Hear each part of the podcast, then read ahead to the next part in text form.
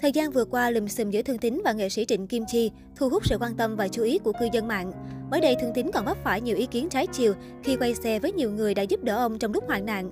Đáng chú ý, mới đây thông tin của nghệ sĩ Thương Tín trên Wikipedia đã bị một netizen nào đó chỉnh sửa khiến cư dân mạng hoang mang. Cụ thể, phần giới thiệu của nam diễn viên biệt động Sài Gòn bất ngờ cập nhật nội dung. Thương Tín là một diễn viên điện ảnh hết thời Việt Nam. Ngoài ra, Thương Tín còn bị dùng những từ ngữ nhạy cảm mang tính chất xúc phạm liên quan tới lùm xùm với nghệ sĩ Trịnh Kim Chi. Hiện nay, những dòng thông tin này đã biến mất trên Wikipedia. Wikipedia là một bách khoa toàn thư tự do, là kết quả của sự cộng tác của chính những người đọc từ khắp nơi trên thế giới. Trang mạng này có tính chất wiki, có nghĩa là tất cả mọi người đều có thể sửa đổi ở bất cứ trang nào bằng cách bấm vào các liên kết, sửa đổi hoặc sửa đổi trang này, có ở hầu hết các trang, ngoại trừ các trang cá nhân bị tước quyền sửa đổi và những trang bị khóa. Liên quan đến Thương Tín trước đó hết trả lời trên báo chí, bày tỏ sự nghi ngờ việc Trịnh Kim Chi nhập nhèm trong việc đóng bảo hiểm cho con gái mình.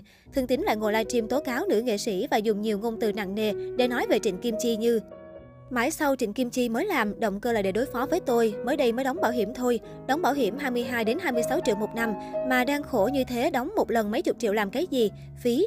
Ông còn cho rằng hành động mà Trịnh Kim Chi làm với mình là độc ác. Tôi giống như người chết đuối được Trịnh Kim Chi vớt lên, chăm sóc cho sống lại, nhưng rồi đạp cho xuống nước lại. Hành động ác quá. Sau Trịnh Kim Chi, Thương Tín tiếp tục tố MC Phạm Anh có động cơ khi giúp đỡ mình. Phạm Anh chính là người đã chạy tới chăm lo cho Thương Tín ngay khi hay tin ông bệnh phải nhập viện. Sau đó lại giúp vợ Thương Tín đi mở tài khoản ngân hàng để nhận tiền từ Mạnh Thường Quân. Nhưng hành động này lại bị Thương Tín ngờ vực. Lúc hôn mê bất tỉnh không biết gì hết, MC Phạm Anh mới dẫn vợ tôi đi ngân hàng, là một cái tài khoản khác mà không hỏi ý tôi luôn. Tôi không biết luôn. Sau này tôi mới biết. Những điều tốt xấu thì sau này mình mới biết, chứ còn bây giờ mình nói như vậy, không phải ai dẫn đi làm tài khoản cũng tốt sao.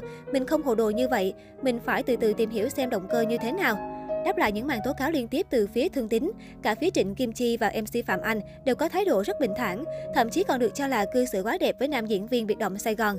Cụ thể, ngay khi có những thông tin tố mình, Trịnh Kim Chi đã khẳng định cô chỉ lên tiếng khi Thương Tín trực tiếp nói chuyện, đặt nghi vấn với mình.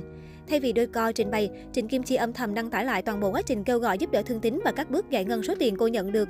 Nữ nghệ sĩ khẳng định cô cảm thấy buồn về cách cư xử của đàn anh, tuy nhiên cô vẫn mong khán giả ngừng ném đá Thương Tín. Anh Tính là đồng nghiệp và cũng là đàn anh trong nghề. Tôi luôn tôn trọng và muốn giữ hình ảnh cho anh ấy.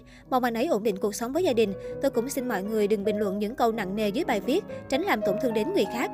Thậm chí, ngay cả khi Thương Tín nói sẽ mời chính quyền vào cuộc làm rõ chuyện tiền bạc, Trịnh Kim Chi cũng chỉ nhẹ nhàng khẳng định cô sẵn sàng hợp tác với cơ quan chức năng, chứ không có một lời nặng nề tới đàn anh.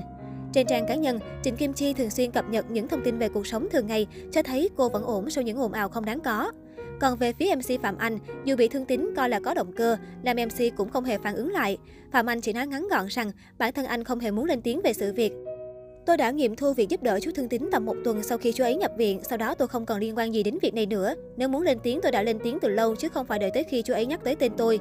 Tôi nghĩ giờ đây, chúng ta nên dành sự quan tâm cho những hoàn cảnh nghệ sĩ khó khăn, cần sự giúp đỡ hơn như chú Mạc Cang, cô Hoàng Lan.